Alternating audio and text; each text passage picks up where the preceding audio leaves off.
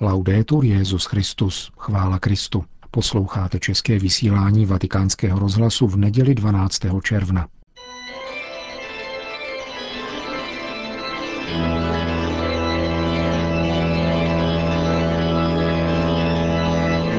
Církev a svět. Komentář italské historičky a publicistky Angely Peličáriové.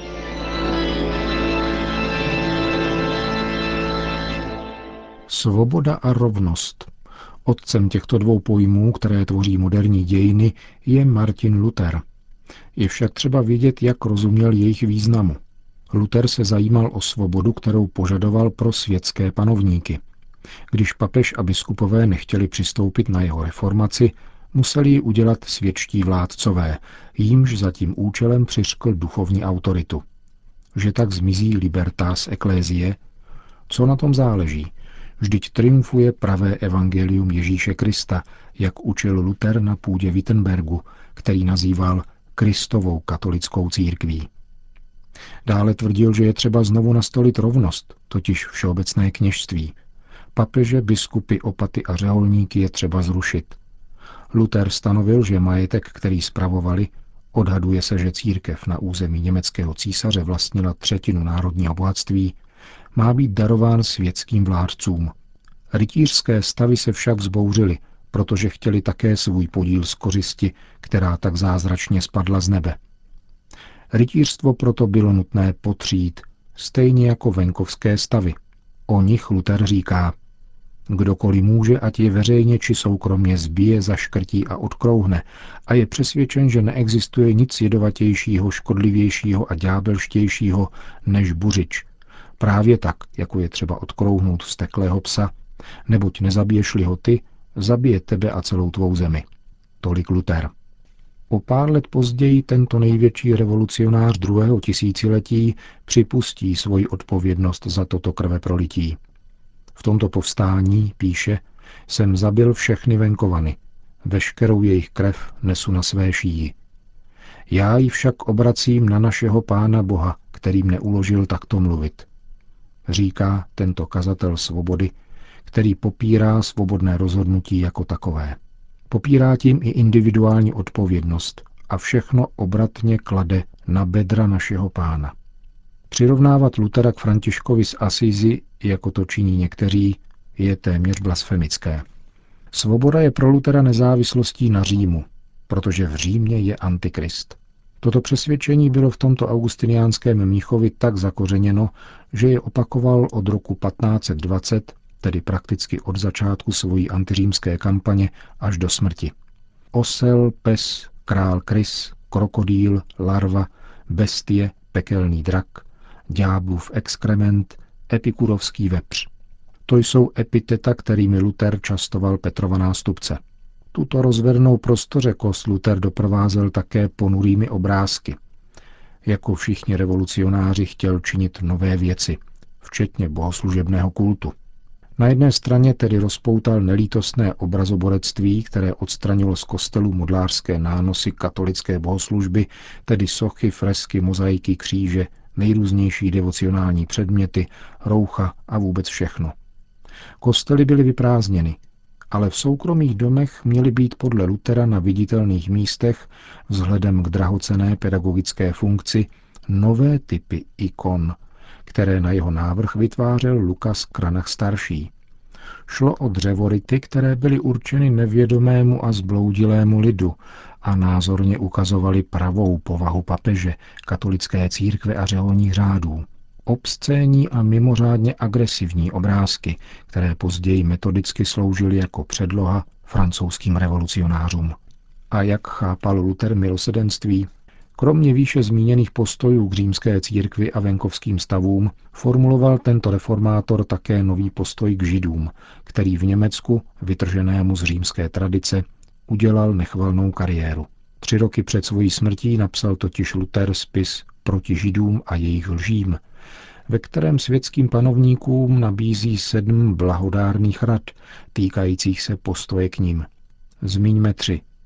Za prvé píše, Je užitečné spálit jejich synagogy a pokud některá přetrvá, je třeba zasypat jí pískem a bahnem, aby z těchto budov nikdo už nespatřil ani kámen či cihlu. Za druhé si Luther přál zničit a zbořit i jejich soukromé příbytky, protože stejné věci, jaké dělají v synagogách, dělají také doma. A poslední sedmá Luterova rada zněla uložit mladým a silným židům robotu, aby si v potu tváře vydělávali na chléb. Tolik reformátor. Rozdělení křesťanstva, nenávist k Římu a jeho tradici, nenávist k židům, zmaření obrovského majetku německé církve, sektářství, pauperismus, občanské války, bezostyšné překrucování dějin za účelem propagandy, totalitarismus, který až do té doby křesťanské země nepoznali, pohrdání lidem a vyhrocený nacionalismus. To jsou některé z výdobytků, odvozujících se z reformace. Budeme však doufat, že se luteráni vrátí k Římu a budou rádi, že nenávist vůči Petrovi navzdory všemu nepřevládla, jako se už před lety začali vracet anglikáni.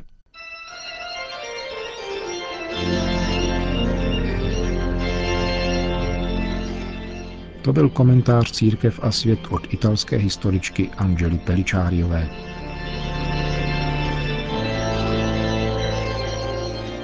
V rámci probíhajícího svatého roku byla dnes zakončena pout postižených a nemocných eucharistickou bohoslužbou na svatopetrském náměstí. Přibližně 30 tisíc lidí se účastnilo této papežské mše, při níž bylo evangelium vůbec poprvé podáno, kromě čtení, také formou scénické dramatizace pro sluchově a mentálně postižené. Spolu s Petrovým nástupcem koncelebroval otec Cyril Axelrod, hluchoslepý redemptorista, který, ač sám postižený, věnuje se ve své pastorační službě právě těmto lidem. Papež František pronesl homílii, kterou nyní přinášíme. Spolu s Kristem jsem ukřižován. Už nežijí já, ale žije ve mně Kristus. A poštol Pavel užívá těchto velmi silných slov, aby vyjádřil mystérium křesťanského života – to všechno obsahuje velikonoční dynamismus smrti a vzkříšení, darovaný ve křtu. Ponořením do vody každý jakoby zemřel a byl pohřben s Kristem, zatímco vynořením vyjevuje nový život v duchu svatém. Tento stav znovuzrození zahrnuje celou existenci v každém jejím aspektu. Také nemoc, utrpení a smrt spočívají v Kristu a v něm nacházejí svůj nejzaší smysl. V tento den, který je v rámci svatého roku milosedenství věnován nositelům postižení a nemocným, má toto slovo života v našem zhromáždění zvláštní ozvěnu. Ve skutečnosti budeme dříve či později všichni k povolání změřit se a někdy střetnout s křehkostmi a nemocemi v sobě i v druhých. Kolik jen různých podob mají tyto zkušenosti, tak typicky a dramaticky lidské – v každém případě naléhavě a důrazně kladou otázku po smyslu života. Sami můžeme podlehnout jednak cynismu, jako by se všechno dalo pasivně či aktivně vyřešit vlastními silami. Jindy se naopak vkládá veškerá důvěra do objevů vědy a útěchu přináší myšlenka, že někde na světě určitě existuje lék schopný danou nemoc uzdravit. Bohužel tomu tak není. A kdyby lék přece jen existoval, byl by dostupný jen některým lidem. Lidská přirozenost raněná hříchem v sobě nese realitu omezení. Známe námitku, která se zvláště v této době vynořuje tváří v tvář životu stiženému velkými fyzickými omezeními. Má se za to, že nemocný či postižený člověk nemůže být šťastný, protože není z to realizovat životní styl, který ukládá kultura zálib a zábav. V době, kdy se určitý druh péče o tělo stal masovým mýtem, a tedy ekonomickým podnikem, musí se nedokonalost zastírat, protože útočí na štěstí a klid privilegovaných a spochybňuje panující model. Je lépe tyto lidi separovat a nechat v nějaké ohradě, po případě pozlacené, anebo v rezervacích pietismu a dobročinnosti, aby nenarušovali rytmus falešného blahobytu. V některých případech se dokonce uvažuje o tom, jak se jich co nejrychleji zbavit, aby se v dobách krize nestali neudržitelnou ekonomickou přítěží. Ve skutečnosti však dnešní člověk žije v obrovské iluzi, když zavírá oči před chorobou a postižením. Nechápe pravý smysl života, který musí zahrnovat také utrpení a omezení. Svět se nestane lepší, bude-li složen jenom ze zdánlivě dokonalých, ne přímo nalíčených. Nýbrž porosteli mezi lidmi solidarita, vzájemné přijetí a respekt. Jak pravdivá jsou apoštolova slova. Ty, kteří jsou ve světě bezmocní, vyvolil si Bůh, aby zahanbil mocné. Také evangelium této neděle nám prezentuje zvláštní situaci slabosti. Hříšnice je souzena a vytlačena na okraj, avšak Ježíš ji přijímá a brání, protože prokazuje tolik lásky. Tak usuzuje Ježíš, který je pozorný k utrpení a pláči oné osoby. Jeho jemnocit je znamením lásky, kterou Bůh chová vůči těm, kdo trpí a jsou odepisováni. Neexistuje pouze fyzické utrpení, Jedna z nejčastějších patologií se dnes týká ducha. Je to utrpení, které doléhá na duši a skličuje ji tím, že jí odnímá lásku. Je to patologie smutku. Zkušenost zklamání či zrady v důležitých vztazích vyjevuje zranitelnost, slabost a bezbranost. Pokušení uzavírat se do sebe je velmi silné a hrozí ztráta životní příležitosti mít rád navzdory všemu.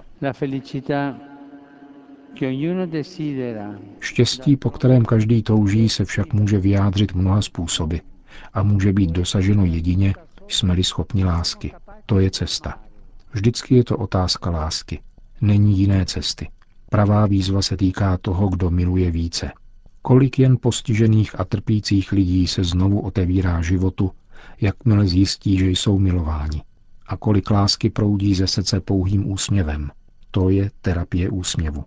Sama křehkost se pak může stát útěchou a oporou v našem osamocení.